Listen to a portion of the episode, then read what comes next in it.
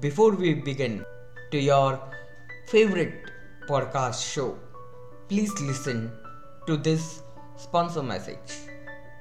This program is sponsored by Vikalp Solution, Financial Consultancy and Coaching Hub, your one stop solution for your financial freedom. Thank you. નમસ્કાર મારું નામ હાર્દિક કલ્પદેવ પંડ્યા. લોકોને શીખવું છું. જીવનને તહેવારની જેમ જીવતા. જીવનની દરેક પળને તહેવાર સમી માણતા અને આનંદમય જીવન કેવી રીતે જીવવું તેની કળા હું મારા અનુભવો દ્વારા લોકોને શીખવું છું. ત્યારે મને એક વિચાર આવ્યો કે કેમ નહીં એક નવી શરૂઆત કરી મારા આ સિદ્ધાંતો અને નિયમો કે જેના દ્વારા મેં પોતે પોતાનું જીવન તહેવાર સમૂહ બનાવ્યું છે. એ શા માટે જન જન સુધી ન પહોંચાવું? અને એટલે જ કરી મેં એક નવી શરૂઆત. પોડકાસ્ટ ખુશી મંત્રની. જ્યાં હું આપ સૌની સાથે સાજા કરીશ. મારા જીવનમાં અપનાવેલા એ નીતિ નિયમો અને સિદ્ધાંતો વિશે કે જેને તમારા પોતાના જીવનમાં પણ અપનાવીને તમે તમારા જીવનને તહેવાર સમૂહ બનાવી શકો છો. તો ચાલો મિત્રો, શરૂઆત કરીએ આજની આ એક નવી સફરની. આજની વાત છે સફળતા વિશે. જીવનમાં સફળતા કેવી રીતે લાવશો?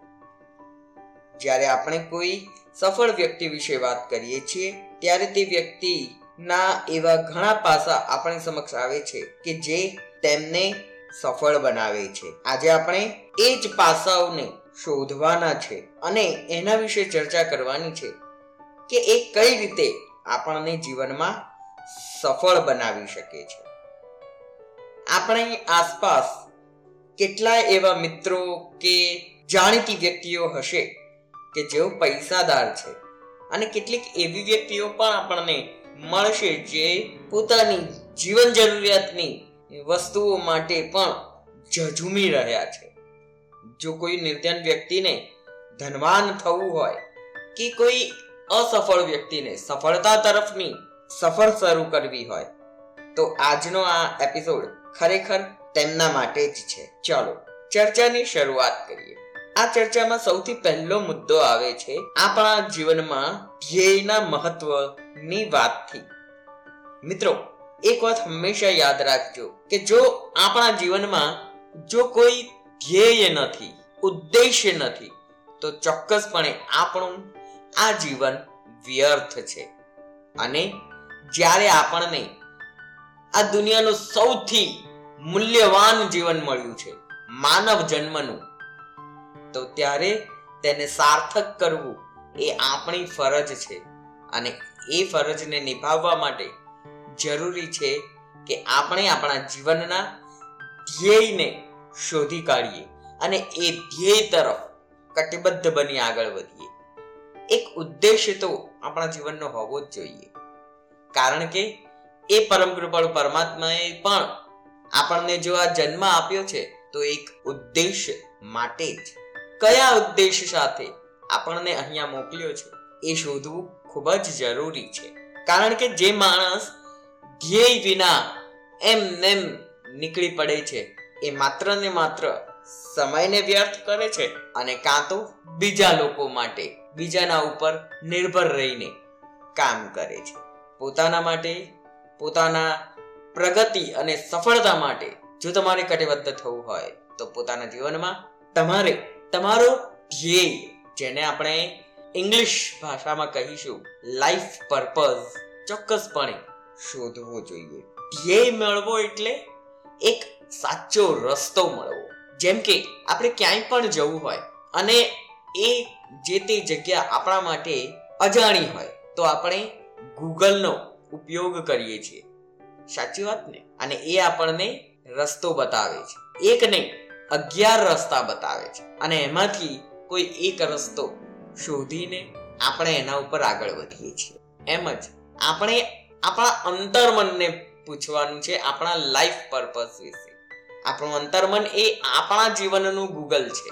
તેને આપણા લાઈફ પર્પઝનું ડેસ્ટિનેશન પૂછવાનું છે. અને જેવું આપણે એ જાણી લઈશું, એની સાથે સાથે જ આપોઆપ જ એ આપણા મનનું ગૂગલ મેપ આપણને અગિયાર રસ્તા બતાવી દેશે આપણા એ લાઈફ પર્પઝના ડેસ્ટિનેશન સુધી પહોંચવા માટે ના. અને જ્યારે એ મળી રહેશે, આપણે આપોઆપ આપણી સફળતાની તરફ આગળ વધતા જઈશું.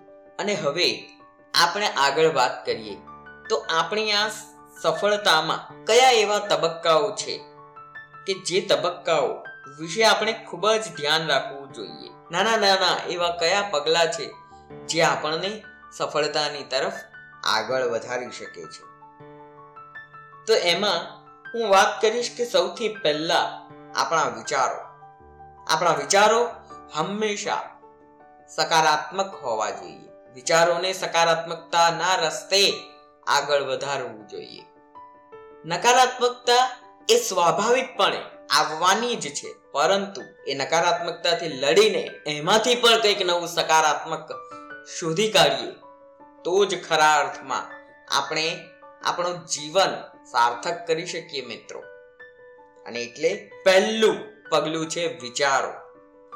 આપણી સફળતા માટે આપણે સૌથી પહેલા આપણા વિચારોને નિયંત્રણમાં લાવી, આપણા વિચારોને સકારાત્મકતા અને પ્રોડક્ટિવ થિંકિંગ તરફ વાળીને જો તેનો સદુપયોગ કરીએ, તો ચોક્કસપણે આપણે સફળતાને મેળવી જ શકીએ. ત્યાર પછી જો હું વાત કરું, તો એ વિચારોને અભિવ્યક્ત કરવાની રીત પાત છે. એ છે બીજો તબક્કો. અને એમાંય ચહેરાના હાવભાવ. આપણા ચહેરા પરથી વગર બોલે જો આપણે આપણા ભાવોને, આપણા વિચારોને વ્યક્ત કરી શકીએ, તો એનાથી ઉત્તમ બીજું કંઈ જ નથી. જી હા મિત્રો, આપણા ચહેરાના હાવભાવ જો આપણા શબ્દો સાથે દૂધમાં સાકરની જેમ ભળી જાય, તો ચોક્કસપણે એ સામેવાળી વ્યક્તિના હૃદયમાં ઉતરી જાય છે. અને આપણે આપણા વિચારોને સહમત થવા માટે એ વ્યક્તિને મજબૂર કરી શકીએ છીએ. આપણા વિચારો, આપણા સિદ્ધાંતો ઉપર ચાલવા માટે સામેવાળી વ્યક્તિને આપણે મનાવી શકીએ છીએ. અને જો આપણે આ કરવામાં સક્ષમ થયા, આ કરવામાં સફળ થયા, તો સો એ સો ટકા આપણે જગ જીતી શકીએ છીએ. જી હા મિત્રો, તો આ બીજું તબક્કું છે આપણા ચહેરાના હાવભાવ. અને ત્યાર પછી આવે છે ત્રીજું તબક્કું, ત્રીજો તબક્કો એટલે કે શારીરિક હાવભાવ. આપણી બોડી લેંગ્વેજ આપણા ચહેરાના હાવભાવ એ આપણા ઇમોશન્સને ખૂબ જ સારી રીતે વ્યક્ત કરી શકે છે. પરંતુ આપણી બોડી લેંગ્વેજ આપણી અંદર આત્મવિશ્વાસને દર્શાવે છે. જો આપણી બોડી લેંગ્વેજ ખૂબ જ ઢીલી ઢાલી હશે, તો તુરંત જ સામેવાળી વ્યક્તિને શક શંકા જશે કે આ વ્યક્તિ જે વાત કરી રહી છે, એમાં એને પોતાને જ વિશ્વાસ નથી, એને પોતાને જ ભરોસો નથી. તો હું આના ઉપર ભરોસો મૂકી શકું કે નહીં? અને આ શંકા, કુશંકા એ વ્યક્તિને ડિમોટિવેટ કરશે તમારી વાત માનવા માટે અને એ તમારી વાત માનવાનો ઇનકાર કરી દેશે. પણ જો તમારો બોડી લેંગ્વેજ એટલું બધું સક્ષમ, મજબૂત હશે, ભરાવદાર હશે. તો ચોક્કસપણે એ વ્યક્તિ તમારી વાતને ખૂબ જ સરળતાથી માની લેશે. તમારી વાતને પથ્થર પર લકીરની જેમ એક્સેપ્ટ કરી લેશે. અને તમારા વિચારો અને તમારા સિદ્ધાંતોને પોતાના ગણી લેશે. અને આમ જ તમે સફળતા પ્રાપ્ત કરી શકશો. માટે મિત્રો, તમારા શરીરના હાવભાવ એટલે કે બોડી લેંગ્વેજ શારીરિક હાવભાવ ચોક્કસપણે મજબૂત હોવા જોઈએ. એટલે જ ઘણી વખત એવું કહેવામાં આવે છે કે જૂઠું પણ જો બોલો ને, તો એવા આત્મવિશ્વાસ સાથે બોલો કે સામેવાળી વ્યક્તિ તેને સાચું માની લે. પરંતુ હા મિત્રો જૂઠું બોલવું નહીં હો. કારણ કે જૂઠું બોલવાના ક્યારેય ફાયદા નથી હોતા. એ નુકસાન જ કરે છે. કહેવાય છે ને, હિન્દીમાં એક કહેવત છે જૂઠ કે પાવ નહીં હોતે. જૂઠાણાના પગ નથી હોતા મિત્રો. એક બહુ લાંબુ ન ચાલે. અને માટે હંમેશા સત્યના રસ્તે આગળ વધવું. અને આત્મવિશ્વાસ સાથે વધવું. ક્યારેય મનમાં ભય, શંકા, કુશંકા અને લઘુતા ગ્રંથિને મનમાં ન લાવવી. જ્યારે પણ આપણે આપણા મનમાં શંકા, કુશંકા કે આપણા પોતાના પ્રત્યે લઘુતા ગ્રંથિ રાખીએ છીએ, ત્યારે આત્મવિશ્વાસનો અભાવ જાગે છે અને આત્મવિશ્વાસનો અભાવ જ્યારે જાગે છે, ત્યારે આપણે આપણા વિચારોને ખૂબ જ સારી રીતે સહજતાથી અભિવ્યક્ત નથી કરી શકતા અને પરિણામે આપણને નિષ્ફળતા મળે છે. માટે જરૂરી છે કે આપણે આપણા શારીરિક હાવભાવને આત્મવિશ્વાસ ભર્યા રાખીએ અને આપણા વિચારોને આત્મવિશ્વાસ સાથે અભિવ્યક્ત કરીએ. અને સૌથી છેલ્લું, અને ખૂબ જ મહત્વનું એવું, પરિબળ એટલે કે આપણા કાર્યો, આપણી ક્રિયા, આપણા કર્મ. જી મિત્રો, આપણી સફળતા પાછળ સૌથી મહત્વનું જો કોઈ પરિબળ હોય તો એ છે આપણા કર્મ. આપણે કેવા કાર્યો કરીએ છીએ? કયા રસ્તે આગળ વધીને કાર્યો કરીએ છીએ? કર્મ કેવા છે? એ જ આપણી સફળતા અને નિષ્ફળતાનું કારણ બને છે. હંમેશા સકારાત્મક કામ સત્કર્મોથી જ આપણા જીવનને હર્યું રાખવું. હંમેશા જે પણ કામ કરીએ, તેમાં આપણી પ્રગતિ સાથે સમાજનું કલ્યાણ, આપણા આસપાસના લોકોનું કલ્યાણ અને એમની પ્રગતિનો પણ હેતુ અંદર પૂરવાયેલો હોવો જોઈએ. જો એ હશે, તો ચોક્કસપણે સફળતા તમારા કદમોમાં આવીને વસી જશે. જો તમે એકવાર પણ કોઈ બીજા માટે વિચાર કરશો, તો હર હંમેશ માટે ભગવાનને તમારા માટે વિચારવા માટે મજબૂર કરી મૂકશો. જી હા મિત્રો, તમારા કાર્યોને સત્કર્મ વાળા રાખવા, હંમેશા ઈમાનદારી અને પ્રામાણિકતાથી તમારા કામ કરવા, જવાબદારીઓને નિષ્ઠાપૂર્વક નિભાવવી. જે કામ તમારા હાથે આવ્યું હોય, તેને નિષ્ઠાપૂર્વક, ઈમાનદારીથી પૂરું કરવું. મારા જીવનની હું વાત કરું, તો મારા જીવનમાં પણ.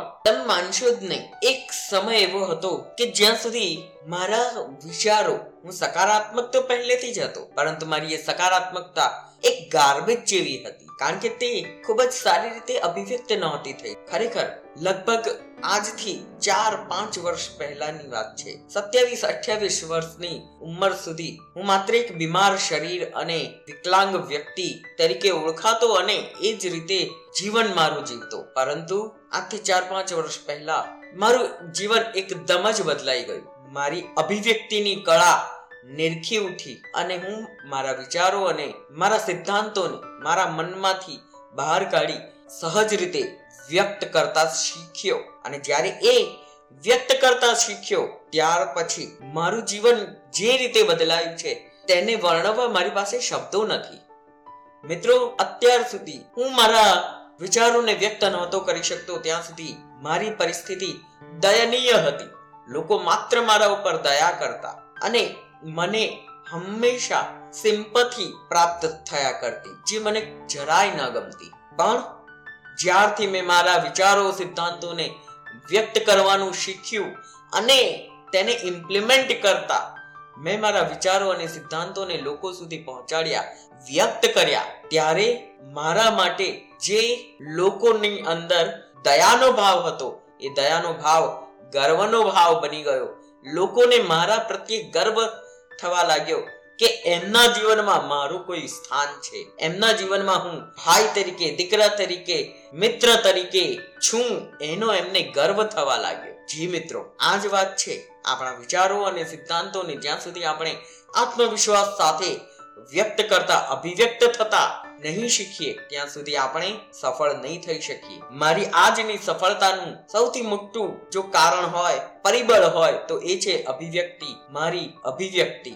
મારા વિચારો અને સિદ્ધાંતોને મેં અભિવ્યક્ત કરવાનું જે દિવસથી શરૂઆત કર્યું, ત્યારથી જ મારી સફળતાની સફર શરૂ થઈ. અને આજે તમે જુઓ છો કે હું ભારતના સર્વપ્રથમ દિવ્યાંગ માઇન્ડ ટ્રેનર અને સર્ટિફાઈડ કાઉન્સિલર તરીકે કામ કરી રહ્યો છું. લોકોની મદદ કરી રહ્યો છું અને લોકો મને એક સેલિબ્રિટીની જેમ જોઈ રહ્યા છે. તો ચાલો મિત્રો, આશા રાખું છું કે આપ પણ આજના આ એપિસોડ પછી આપના વિચારો ઉપર કામ કરશો. આપના વિચારોને સકારાત્મક બનાવશો. સકારાત્મક બનાવી તેને શેર કરવા માટે અભિવ્યક્ત થવા માટે મહેનત કરશો અને અભિવ્યક્ત થઈને તમારા વિચારોને લોકો સુધી પહોંચાડીને સફળતા પ્રાપ્ત કરશો.